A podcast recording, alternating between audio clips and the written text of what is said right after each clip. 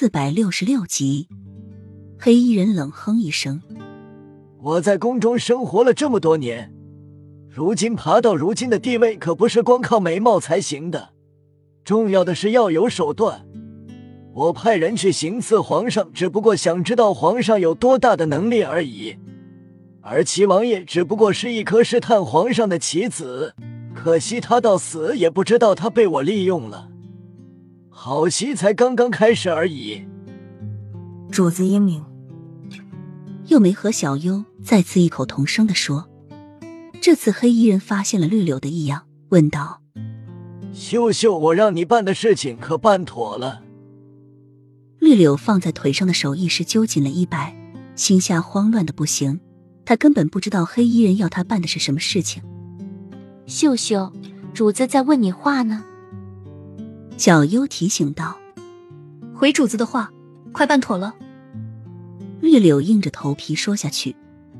一秒，两秒，三秒，静静的沉默三秒之后，身旁的小优突然袭掌而来，又没和黑衣人一下从椅子上站起，说道：“你不是姚秀秀，你是何人？”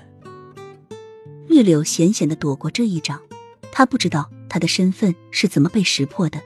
但是只觉性的往外跑，但是小优却先一步就门关上，准确而又利落的再次朝绿柳袭来。这些人似乎都能在黑衣中看到一切事物一样，绿柳无论到哪里，小优都能知晓。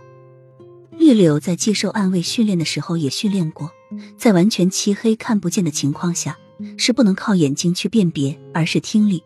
这时候必须集中精神，闭上眼睛，毫无杂念，所有的精神都集中到听力上，这样才能掌握对方的方向，迅速的辨别对方朝什么地方袭来。